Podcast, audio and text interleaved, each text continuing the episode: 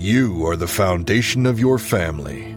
You are the firm footing they build their lives on. You carry a glorious burden, and you never dream of laying it down. You carry it with joy and gratitude. You show up even when you don't feel like it. You lead, serve, love, and protect. You are a father. This is the Dad Work Podcast, where men are forged into elite husbands and fathers by learning what it takes to become harder to kill, easier to love, and equipped to lead. Get ready to start building the only legacy that truly matters your family.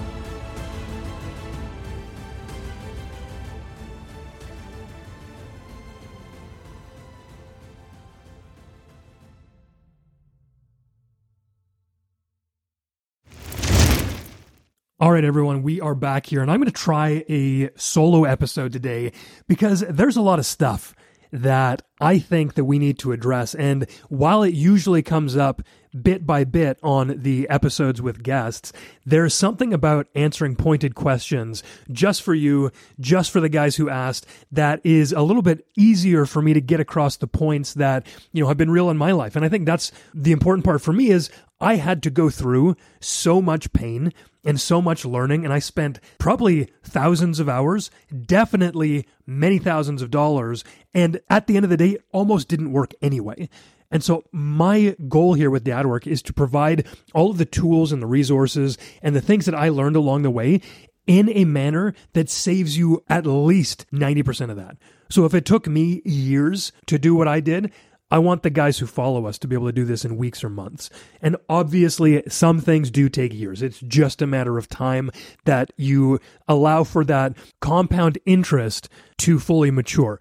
And so I asked you guys inside of our email list, inside of Instagram. I mean, we've got, there's a lot of people on there now, um, which is amazing. So thank you guys for listening. Thank you for following along. I think there's like almost 10,000 on the email list. There's like 65,000 on Instagram. There's a bunch of you guys, thousands who listen to the podcast as well. So, I mean, we're creating a movement here. This is exciting because we are the tip of the spear for men and society moving forward. And if we all do the dad work required to be elite men, husbands, and fathers now, in a generation, dad work will be obsolete, and that would be awesome. I would love if I didn't need to do this anymore because we as fathers did the work now to raise up kids who don't need somebody else to teach them. I learned the hard way. I want to be here to help you learn a slightly easier way. It's still going to be hard. But anyway, I have you guys I asked you to send me your questions, and uh, I received a ton of them. So there's going to be a number of these episodes.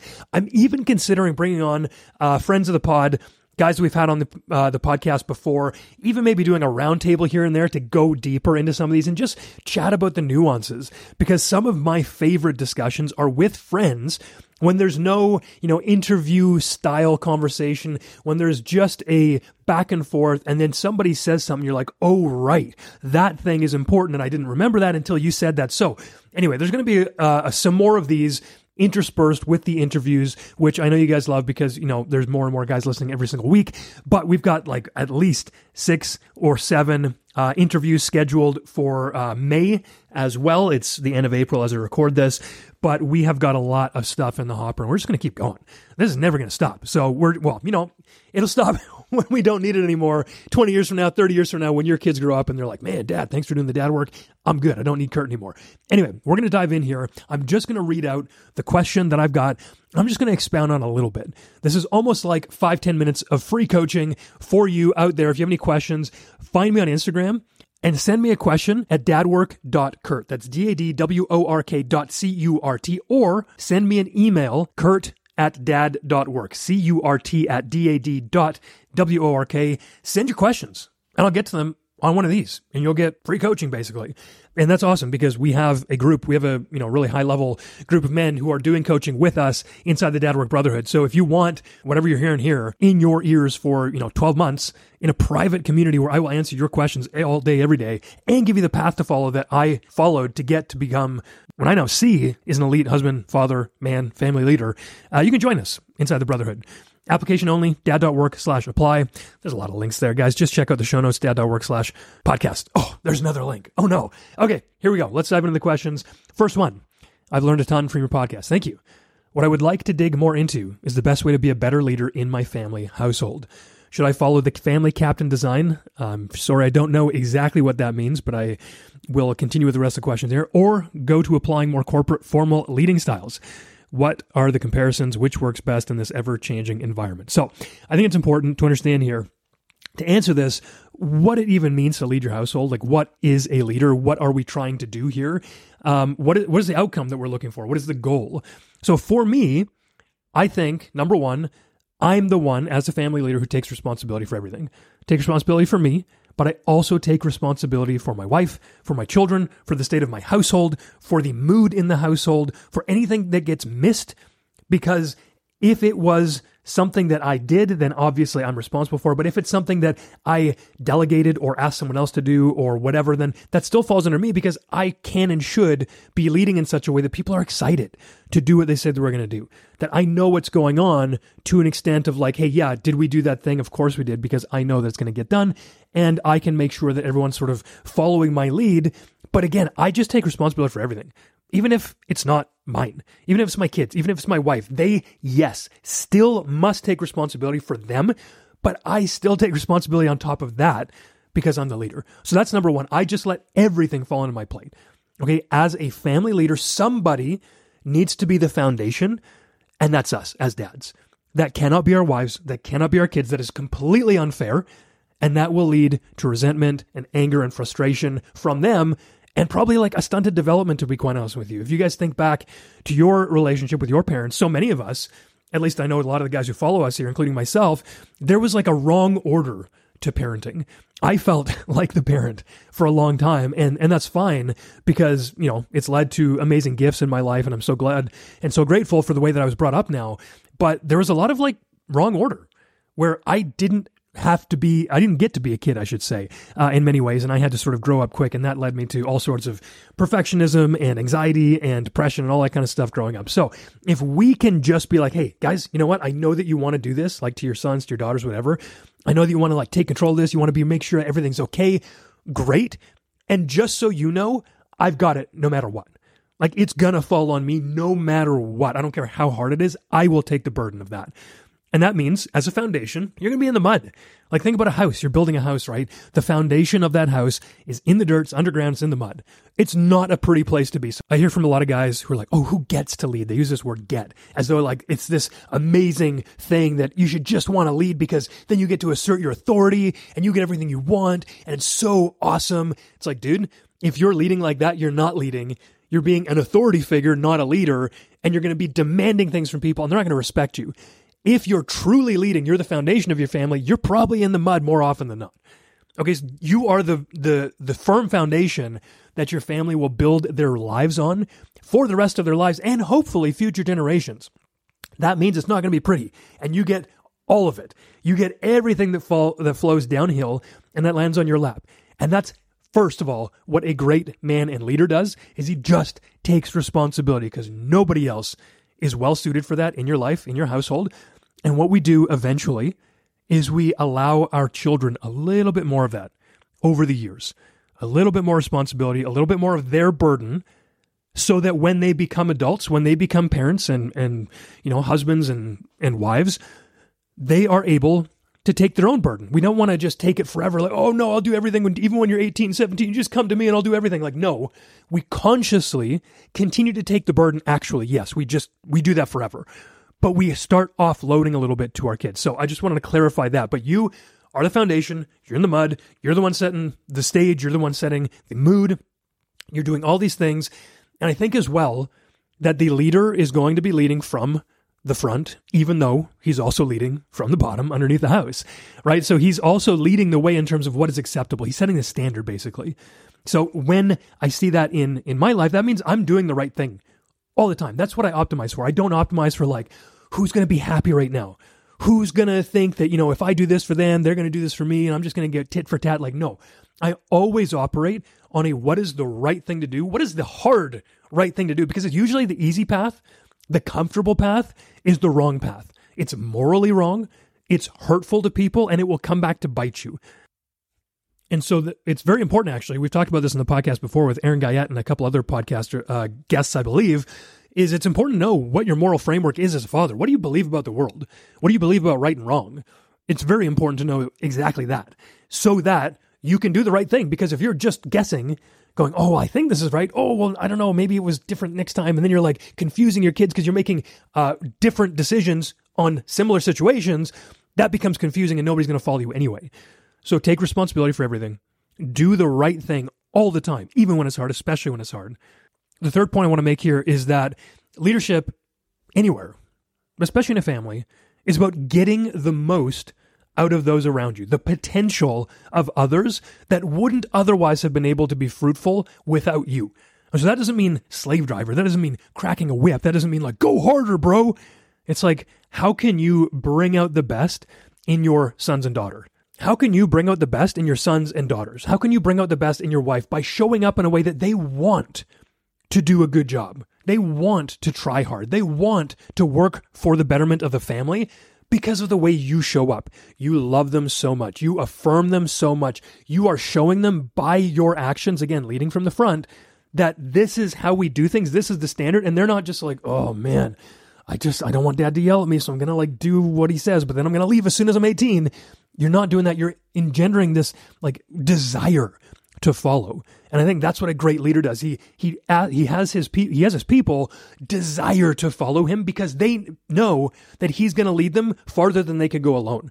That is getting the most potential out of your wife and your kids by bringing them farther than they could go alone. What does that take? It takes vision, it takes direction, it takes knowing who you are, what you want, where you want your family to go. It takes knowing what you want out of parenting how you want your kids to feel when you parent them, what you want out of your marriage, what an ideal marriage looks like. You can lead through that such that they are so excited to follow you. And they will do their best so that they both please you, but you are seeing things in them that they may not see in themselves. Okay, you are spending the time and noticing what they might not see and then you're breathing life into that. You're affirming that. You're validating them. You're saying i'm proud of you. Oh hey the when you did this when you stood up for you know what you believed in there incredible. Amazing. That was so respectful. That was so in integrity. That was so compassionate. I love that about you. That's great. Keep doing that. I want to see more of that because it was so good. Wow. Whatever that takes right? Whatever that looks like make sure that those around you are reaching their potential because of you. Now, when it comes to like the the style, right? The formal leadership style. Like, I don't know about any of that. I've read some leadership books. Yeah, sure. And I've, you know, tried a whole bunch of things that either work or didn't work. But what it comes down to is you've got to be real and authentic and vulnerable. And I don't mean vulnerable and like, oh, here's all my feelings all the time. I'm like, here is when I fail. Yes, I failed. Sorry, kids. I didn't mean to make that mistake, but I did. And here's what I'm going to do to move forward from it, to fix it. So you're showing most of the things that you're doing good and bad, so that you're engendering that trust. Because trust is a huge part of leadership, and you'll pick up on that in everything I've just said responsibility, doing the right thing, um, leading them to their greatest potential. That all requires that they trust you. Okay. And so being real and being authentic, being you, making sure that you're really in integrity, that they don't see you doing things you say you wouldn't, or that they don't see you saying things that you don't do. If you're a liar and a hypocrite, they'll never follow you. Okay, they will never ever follow you. And that comes back to just being real and authentic, accepting who you are, knowing who you are, working on weaknesses, sure, but also going like, yeah, well, that's is this is just me. Okay. And I'm going to do my best to not have my weaknesses come out. I'm going to work on my strength. Absolutely. But at the end of the day, I know who I am and this is just who I am. Okay. I'm not going to hide it from you and I'm going to own my mistakes. Be real and authentic. It's not like, because if I think about this, I'm going like, okay, corporate formal leadership styles what does that even mean? Am I going to get like my shirt and tie and be like, hey, son, I'd like to have our quarterly performance report here.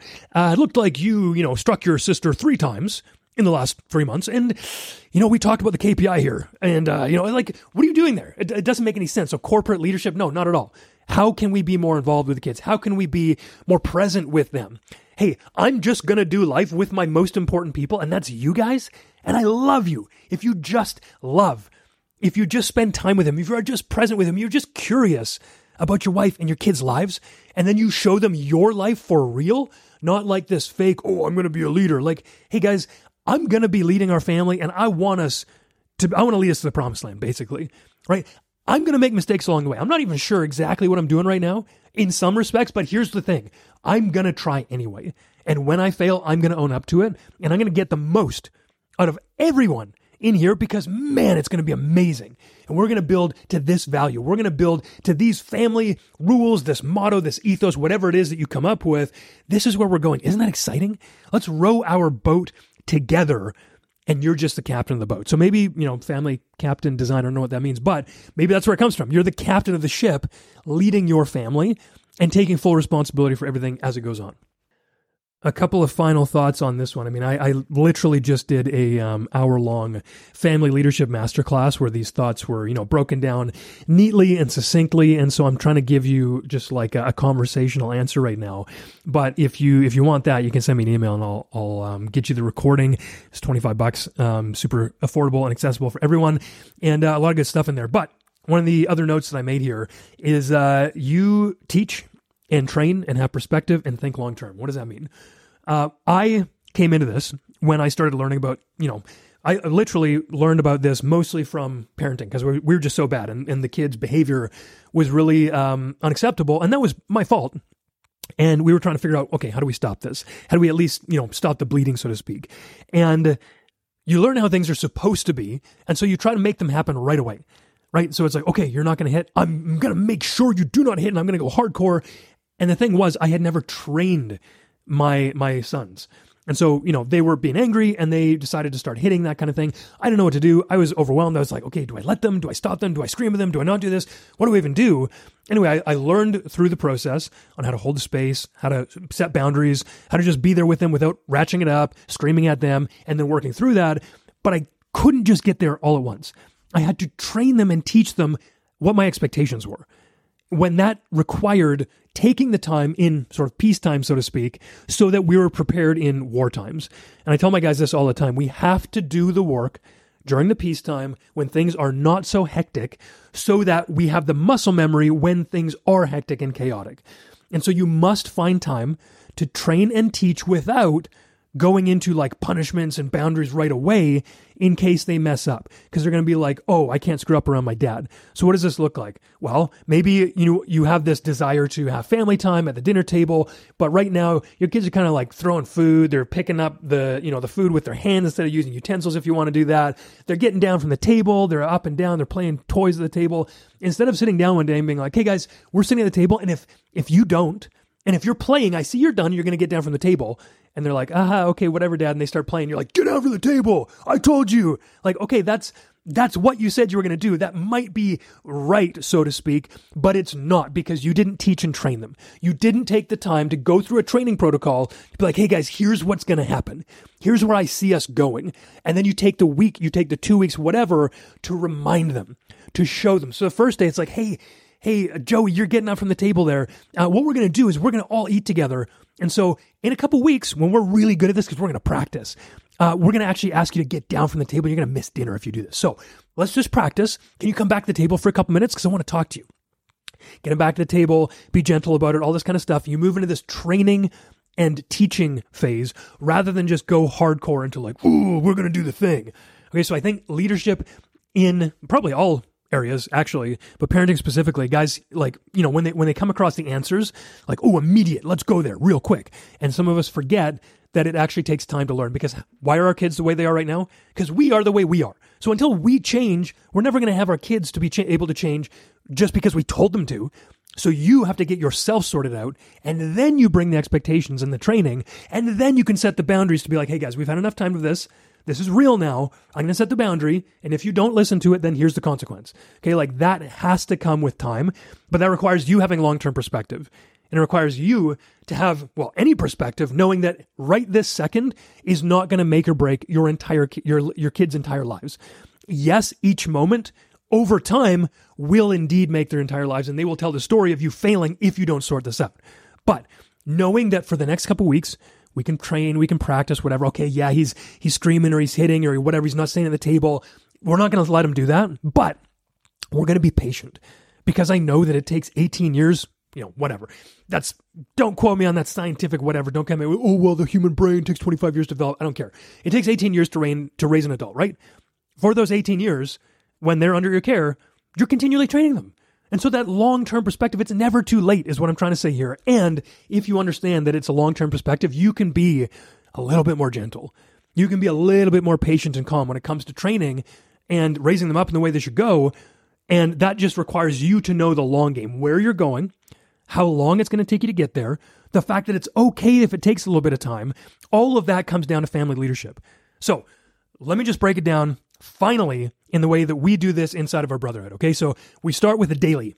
Every moment needs to be intentional. You're building yourself up and you're building your family up in a way that they're going to trust you as a trustworthy man of integrity. And you just become a great man, husband, and father by doing basic habits every day and not doing the stupid, distracted habits that you're probably doing right now. Okay. That's number one. Number two is having a long term vision. Okay, so having that long term vision, knowing where you're going, I call it like a family business plan, right? I wouldn't start a business without knowing some spreadsheets, some goals, some KPIs, some like plan. And yet we all hop into family going, oh, we'll figure it out. Doesn't matter. I've never even thought about that. Right? How many times have you thought about, well, I don't, should I have a family business plan? What does that even mean?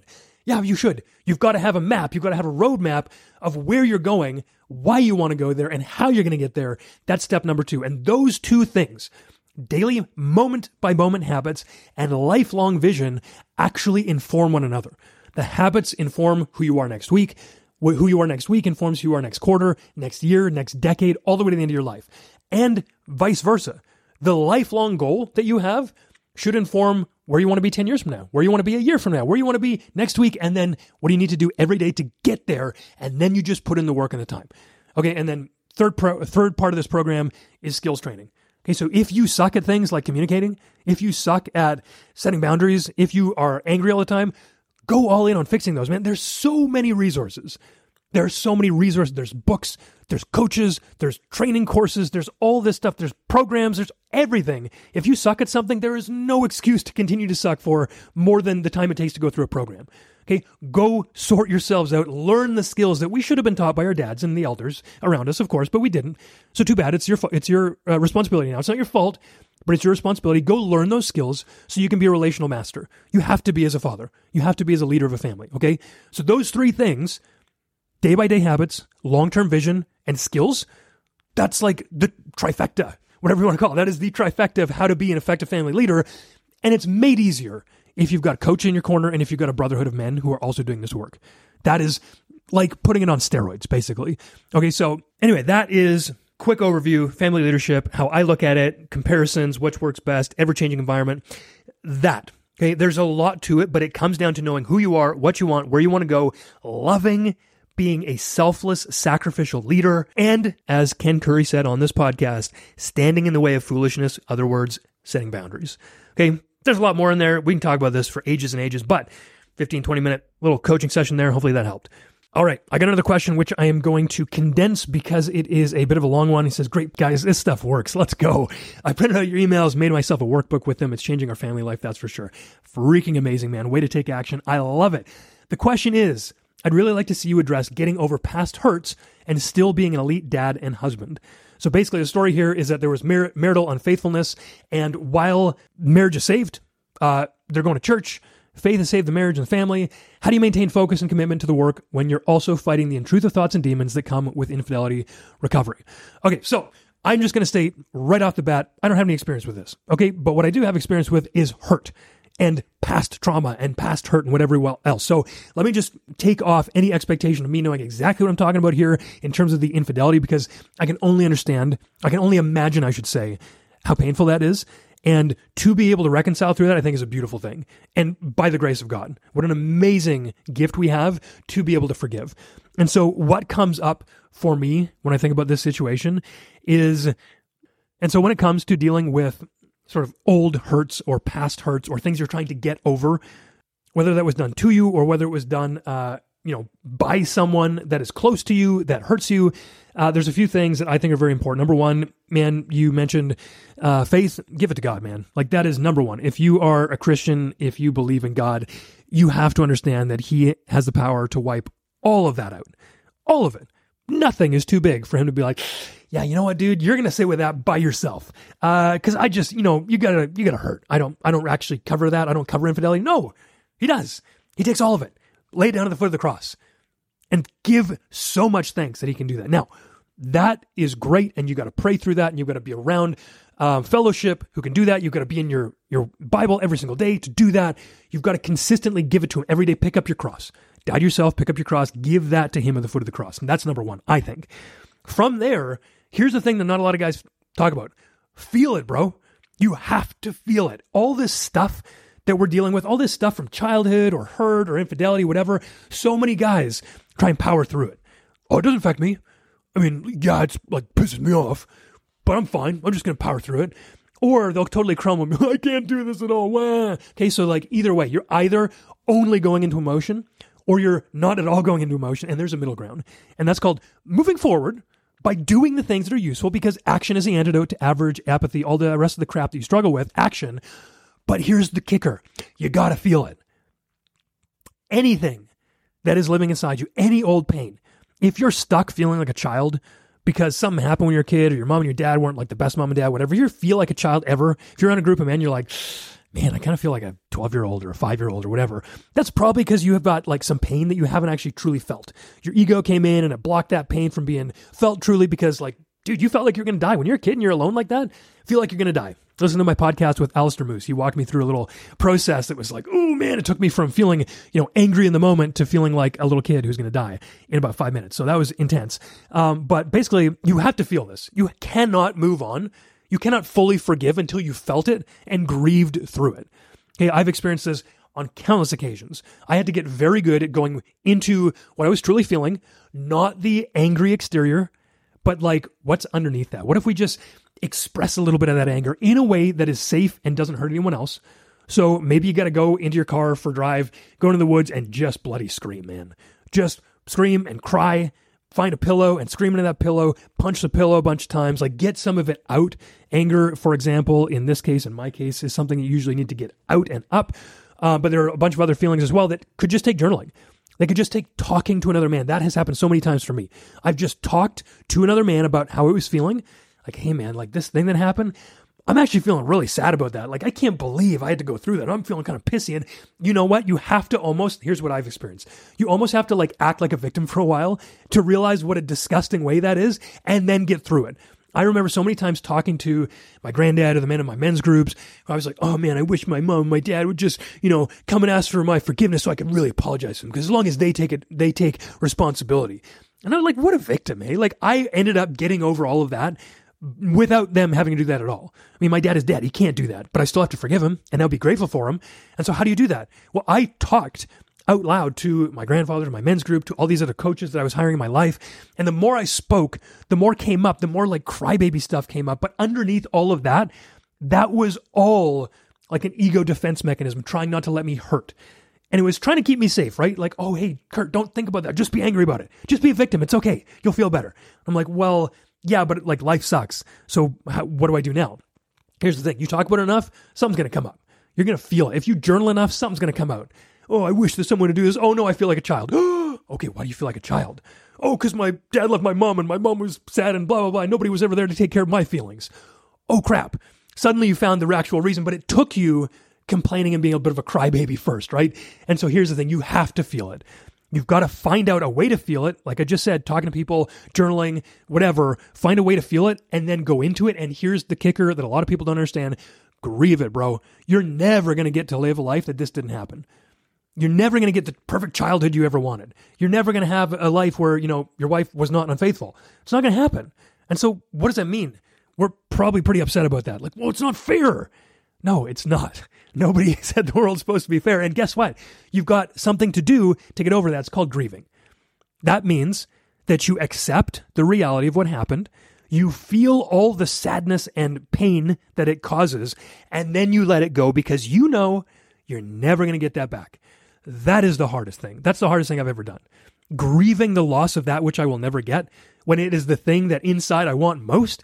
Bro, that's so hard. It is almost impossible to do that when you're looking at it on the outset. But all you got to do is start to talk about it, start to note it, start to own it, and then just let it come up, man. Just let it come through and feel that. And don't become a slave to the emotions along the way. Feel it and then move on. Feel it and then move on. Don't go into this loop where you're like, oh, man, my feelings and like my inner child, my divine feminine and masculine side, bro. I was in those circles for a long time and it's complete garbage. Don't get sucked in to your emotions ruling this. You need to process them. But here's the thing I think about processing emotions like digesting food. Most of us did not grow up in a way that allowed us to develop an emotional digestive tract. Now, we should naturally, just by having parents sort of model this for us, and I hope that all of you listening will do that for your kids so they don't feel like you. But I had to basically create my own digestive tract for emotions.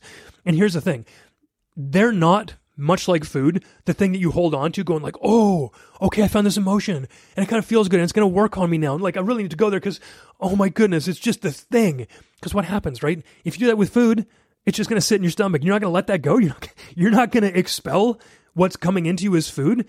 Imagine with emotions as well. It comes in, you digest it, and then you let it go. You release it. Crap it out, whatever you want to say, right? Because if you don't do that with food, man, it's going to suck. You're really going to be uncomfortable. It's going to just linger and fester inside you. Same will happen with emotions too. You'll get lost in them. Feel them, allow them to come up, grieve over them, and let them go, and then take action in moving forward. Okay, this is the thing that I see a lot of guys struggle with. They're like, okay, I'm going to try and let it go, but it keeps coming back. Okay, well, what are you doing like to build yourself as a man? Well, I don't know. It's like, well, yeah, of course, you're not rewriting your story. Okay, so you've got to tell your story, the one that hurts, the one that sucks, feel it, drop it, and then guess what? You have to write a new story. It says in the Bible somewhere if, you know, there, there are these spirits that, that get cast out and they come back to a nicely swept house and they bring like a bunch of other demon spirits with them. Okay, it's the same sort of thing. If you don't start building yourself forward, these feelings will just come back over and over and over. You have to put in the work so that when you come back to these feelings, you're no longer standing on the X there. You're not like, okay, I'm, I'm ready. I'm waiting for them. Oh no, they hurt again. It's like, bro, I'm so far forward now. I've been developing myself. I'm getting fit. I'm like loving my wife better. I'm going forward and like starting a business. You're just doing things despite the hurt. You can do both, and men do do both. That is what we have to do. So, I would say if you need to move on, give it to God, feel it, grieve it, get all the feelings out, move flipping forward. And the forgiveness part, man. May, yeah, I've, I've said a lot of stuff is hard. This is hard work. This is all hard work, but forgiveness is extremely difficult. Okay, so if you've got someone you need to forgive and you happen to be a Christian, amazing, because you don't deserve any of the forgiveness God has given to you. There is so much grace and mercy that has been extended to you. You could never, if you, if everyone on earth came and like spat in your face and kicked you in the nuts, you would still, even if you forgave all of those people, you would still be nowhere near how much God has forgiven you. So just remember that because that forgiveness, yeah, we don't forgive seven times, we forget 70 and seven times. Just infinitely. Just, you have to forgive. If you do not forgive, it will eat you up.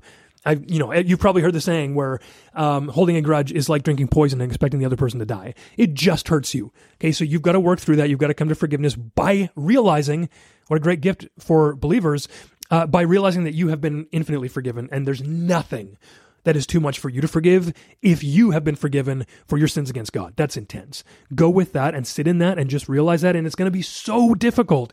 And so I highly encourage you to do this with other men. Like I've already been saying, Find a pastor to do it with, find some brothers at church, find some other guys who do this kind of work. And uh, man, Godspeed. It's going to be hard, but it's so awesome you guys are reconciling, and uh, praise God for that heart change. That's so so awesome. Uh, there's a follow up question. Any programs um, for wives? My wife is highly considering doing a wife's group, probably like an eight week little course thing. Um, some teaching, a lot of space held in order to you know talk about specific problems, a little bit coaching. If you want to join that, send me an email, C-U-R-T at dad.work, Curt at dad.work. Um, we just had our fourth child, obviously, like six weeks ago, so it's not going to be immediately, but she is very much interested in doing that because we get this question all the time. Also, um, I'm gonna have to find a way to put this on my website or something because I keep getting asked for the women's version of dad work, uh, Mrs. Dad work or mom work or whatever. And you know, I'm, I wish that my wife had more time, but she doesn't care. She's she's doing all the stuff at our house. She's living it. Um, and you know, I guess she I shouldn't say she doesn't care, but she has no care to document it and take time away from the actual family and the important work, which you know is amazing, and I appreciate her for that. But I did do a little digging yesterday, and I found uh, a list of women who I follow on Instagram. There's very few that I trust uh, to follow on Instagram. And, you know, it's just because I don't do that kind of work. I'm here for the men. If the women want something, I'm glad they follow me to get the men's side of things, but I don't know. So I can send that to you on Instagram if you want, or email me. Again, contact me some way. There's, if you can't figure that out, you know, it's 21st century. There's plenty of ways to contact me. Uh, if you really want it, contact me and I'll let you know. So that is it for that question. Hopefully that helped. That seemed like a pretty good one. I think that goes for a lot of people, not just infidelity, uh, but you know, past trauma and you know, whatever. Wife not showing up the way you want them, anything like that. All right, here let's go into question number three. Here, this will be the last one, and we've got. Oh my goodness, I'm just scrolling through here. We've got.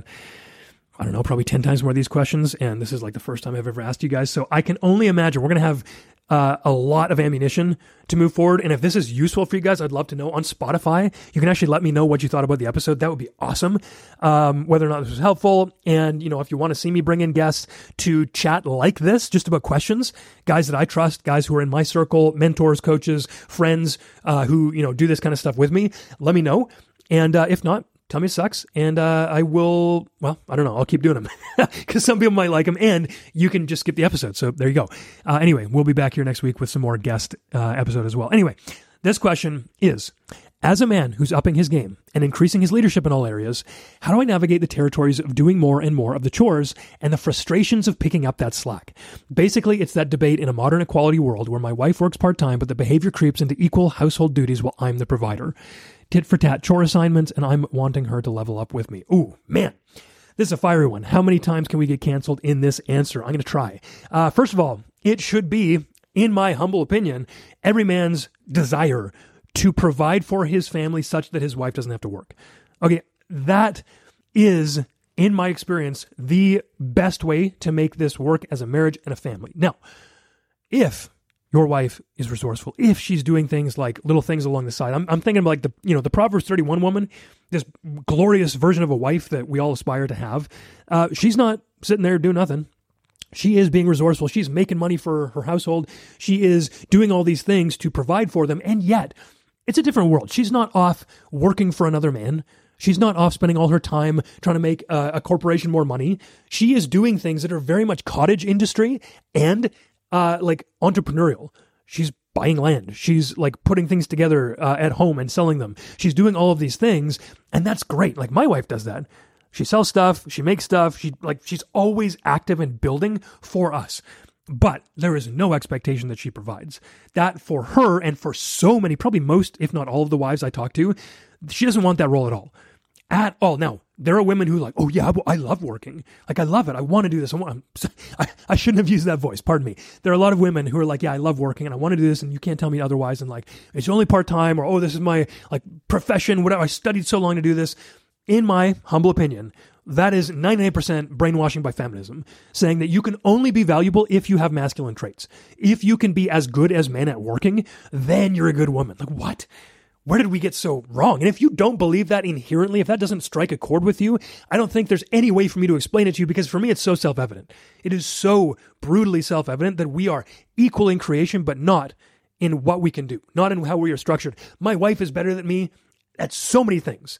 And I don't want to be good at those things because they're things that she's naturally built to do. On the other, on the flip side, I am better at things than my wife, but there's no judgment of that. It's not like, hey, babe, I work, therefore I'm more valuable. Like, what? She does so much, so much around the house for the kids, raising the family, all these things that she is naturally inclined to do. And I don't go like, oh my goodness, you're so much better than me to do that. I'm like, oh, thank you. Thank you that this works. This is what marriage is about, guys. You are equally working towards each other's best interest. That's it. And then you both get to benefit. Like, how crazy is that? People confuse us all the time. Like, okay, if I'm doing all I can, then I'm just going to keep doing more. And then, like, what is it? Like, no, dude, you're not looking for a result. You're looking for, I'm a good husband. What do good husbands do? They bloody well serve and lead their wives. If your wife is not doing that for you, that sucks, and you can have the conversation with her. And it's your responsibility as a leader to have that compassionate conversation where you can bring her around because this is new for a lot of women. It's new for a lot of us too, right? We didn't come into this uh, this adulthood of ours, our, our families, going, okay, I'm going to be, you know, a really awesome patriarchal leader who loves and leads and sacrifices. We're just like, well, I don't know. I guess we both get jobs and then like have a kid or two, and I don't know, right? Like that's where so many of us stay, um, and I think it's wrong. It's just wrong. It's a very hard thing to break that conditioning, but I'm 100% certain it is conditioning. So, number one, do all you can to get her at home and explain to her just how beautiful that is and help her work through that. It doesn't have to be like, hey, you're going home right now. And she's like, "I No, because I actually like working and blah, blah, blah, blah. But have the conversation. I think I have seen so many families benefit from this sort of layout where man is providing and protecting and doing all those things and his wife is able to tend the home, be a homemaker. That's beautiful. It doesn't mean she stays home and does nothing. She can be resourceful. She can do all these sort of things to make money on the side and all this kind of stuff. She can go out in the world, like, of course. But it's men and women working together. It's not like, oh man, it's not working. It's not each working separately. It's each working together. Like, oh man, there's so many things my wife and I can do together because we're just both headed to the same direction rather than me coming home going like, oh, my job, and she coming home being like, oh, my job, and we're both like just living separate lives. Doesn't make any sense. But I talk to my wife about this stuff all the time. Content. What should I do here? What do you think about this? From your perspective as a woman, what does this work like? I'm always bringing her in. And then she's doing things like, I don't know, fixing up furniture or um, sewing stuff and selling stuff online. Like there's so many things. She's like, hey, can you come get this out of the back with me? Like, yeah, of course. We're just helping each other. We're just both on the same track, helping each other to raise the family and do a good job with that. And so that is like, that is a key fundamental belief that most people aren't willing to go to, even though most people probably believe it's true. Okay, so I challenge everyone listening if the culture has you in its firm grasp, man, start bucking because you don't want to be in the grasp of culture. Look around you. Mediocrity, debauchery, degeneracy, immorality. Like, do you want any part of that? I certainly don't. And so I look for ways to not be like the culture. And hey, it's led me to certain things that might be called the traditional life or whatever. But for me, it's just what works. Okay. It doesn't have any like judgment around it. Does it work? Does it bear fruit? Look at that. Whatever you want to do in your life, look at where it bears fruit and do that thing. If it doesn't bear fruit, don't do it. Okay. That's one of the, well, that is the only way to tell what is good and what is not. Does it bear fruit? And I've just seen time and time again when there's two people working separate jobs in separate places and not having any time with the kids, that fruit is rotten. Does not even fruit at all. Anyway, here's let's let's get into the actual question here. Uh, upping his game, increasing leadership in all areas, navigate the territories of doing more. So, I tell my guys, you do everything you can because you're a good husband and father and leader with zero expectations. Now, this is very difficult because, again, we have this like cultural conditioning that we need to get ours. We need to put ourselves first. We need to be selfish so that we make sure we are taken care of. Well, that is completely backwards in marriage. Okay. You do what you do so that your wife benefits. Okay. And it has nothing to do with you. But here's the beauty she does what she does so that you benefit. And you both go farther by caring for the other person than you would alone. That's how it should work. Now, if she's not coming along with you, well, that's probably because you failed to lead, first of all, and you might have been leading poorly for years. And now you're like starting to do a good job and you expect her to just follow you. Like, bro, she doesn't believe in you. she doesn't trust you. And I, I've gone through that myself. And a lot of the guys that we talk to have gone through that. It's like, hey, I'm good now. You trust me? She's like, no. Why would I? You've just spent like the last 5, 10, 15 years being awful. And now you want to do dishes and like, what, have some sex? Like, no, not at all. I don't trust that for a minute because like if I open myself up from your wife's perspective now, if she opens herself up and like the you know her version of oh yeah of course i believe the sun's going to rise tomorrow is of course i believe my husband's going to be an asshole. Like if she opens herself up to that possibility and you are who you have always been it's going to hurt her a lot. It's going to it's going to like really really hurt her in the in the heart right? She's going to feel terrible and she's going to close off even more. So it's safer not to open up for her at all until she can be very sure that you are all in and expecting nothing except her uh, what's good for her what's good for the family. That is the only expectation that you should have. Not you, not getting anything back, not reciprocation, not tit for tat. And here's the thing there's so many questions that I get. I'm like, bro, just talk to her about it. Like, why do you need me? Don't talk to me. Go talk to your wife. Go and lead your wife in a conversation say, hey, babe, here's what's going on. Here's an observation. Here's how I'm feeling about it. Here's maybe like a need or a desire that the feeling is leading to or, or, or being, um, or caused by. And here's a request. Can we get on the same page here? Like, can I listen to you about how you're feeling about this? I know I'm doing more now, um, and I don't want to feel resentful, and that's coming up for me. And so I'm going to do my own work to make sure that's not coming up. But I also do want to make sure that we are rowing in the same direction and at the same speed. How can I help you with that? Okay, so those are conversations that so many of us could have that would just cut through all the bullcrap and stop you from wondering. You probably feel anxious, like, oh, I don't know what to say. I'm feeling this, but I shouldn't say it because like it might be hard. Yeah, external conflict is way better than internal conflict because you will burn up with internal conflict. And if you just say it, it's never as bad as you think it's going to be. Never as bad. Go have the hard conversation. That is what a real man does. He does the hard thing. So go do the hard thing, have a conversation. Tell her, babe, this is what I'm thinking. This is what I'm feeling. Here's why. Can we work this out? Or here's a request. Like it's that simple. And just hold space. Don't get defensive. Don't blame. Don't try and fix it. Just hold the space for and see what's real. Ask her, what is she feeling? How is she feeling? Why? What does she want of this life? You've got direction, but like, is she involved? Do you have a family vision? Do you have a family direction? Like, yeah, we're talking about doing dishes and stuff like that, but bro, this comes back to the family leadership question, which is, are you actually leading for the right reasons? Do you know where she wants to go? Does she know where you are going so that she can actually follow you? And if you're not communicating, good luck. You have to communicate all of this all the time. We over communicate all the time. I used to think like, yeah, why would you want to hear that? It doesn't matter. Nobody cares about that. Stop. Like, I don't need to hear all that. And you don't need to hear all the things I'm thinking about. So I'll just say nothing. I'll just be stoic. No, that's stupid. How are you supposed to connect? How are you supposed to become intimate in your relationship if nobody knows the reality of the other person? So all of this to say, have this conversation with her. Just have it with her. Where do you want, like, how can I help you?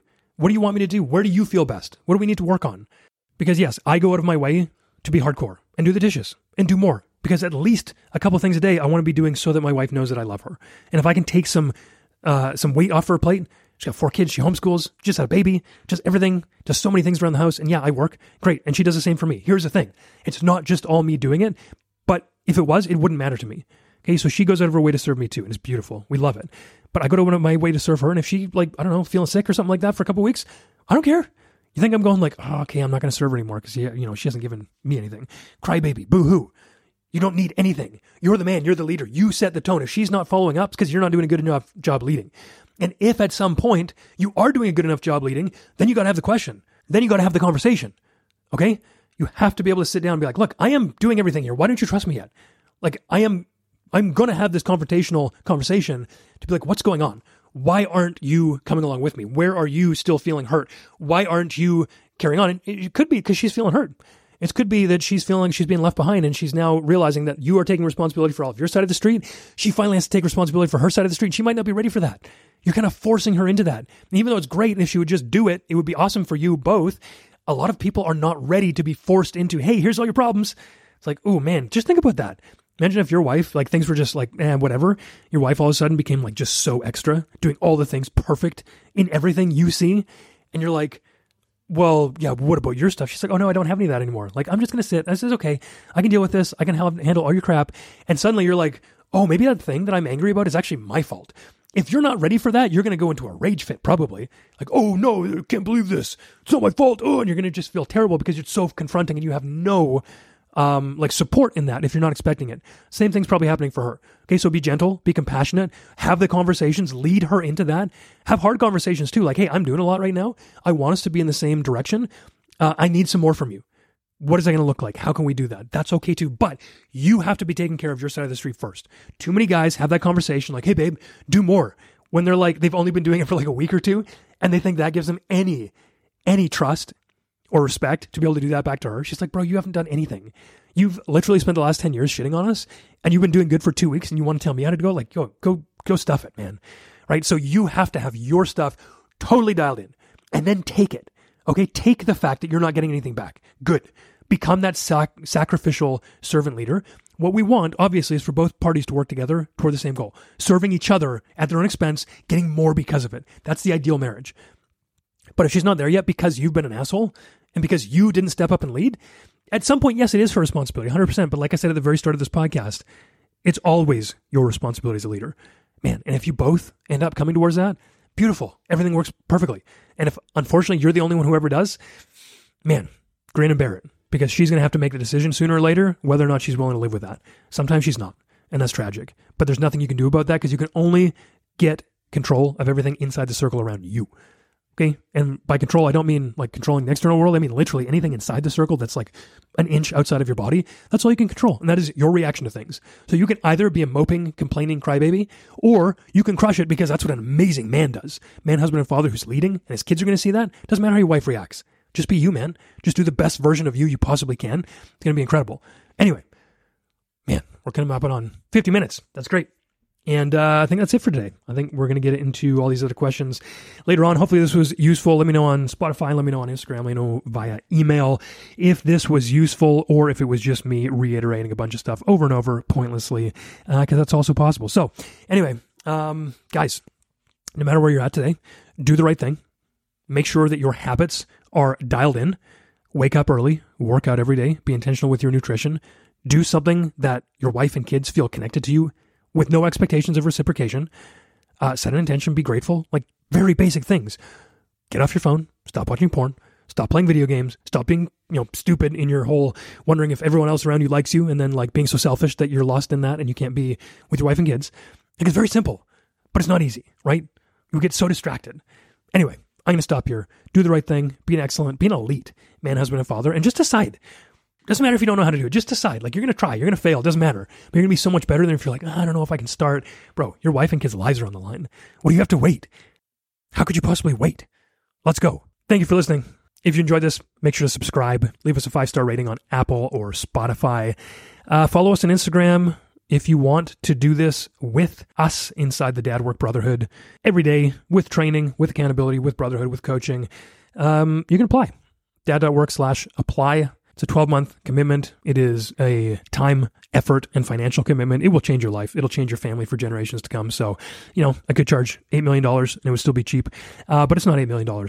It's less than that. So I would love to have you apply if that has been something in your heart that you want to completely commit to and get better, become elite as a family leader, because I don't know what's more important. There's nothing more important, guys. Anyway, thanks for listening. Follow me, dadwork.curt on Instagram, and uh, we'll talk soon. Peace.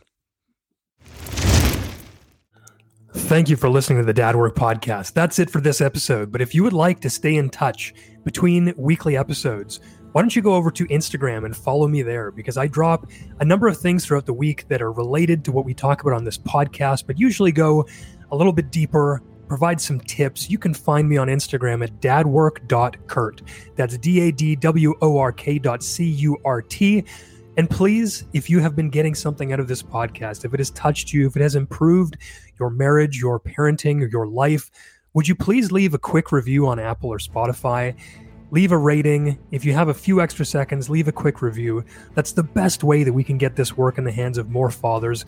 And I truly believe that we change the world one father at a time because each father that parents better, that loves better, raises children who do the same. And in just a couple of generations, I feel like we could be living in a world much better than the one we live in today. Your review will help along that path. And I thank you so much for being here to listen. Until next week, we'll see you then.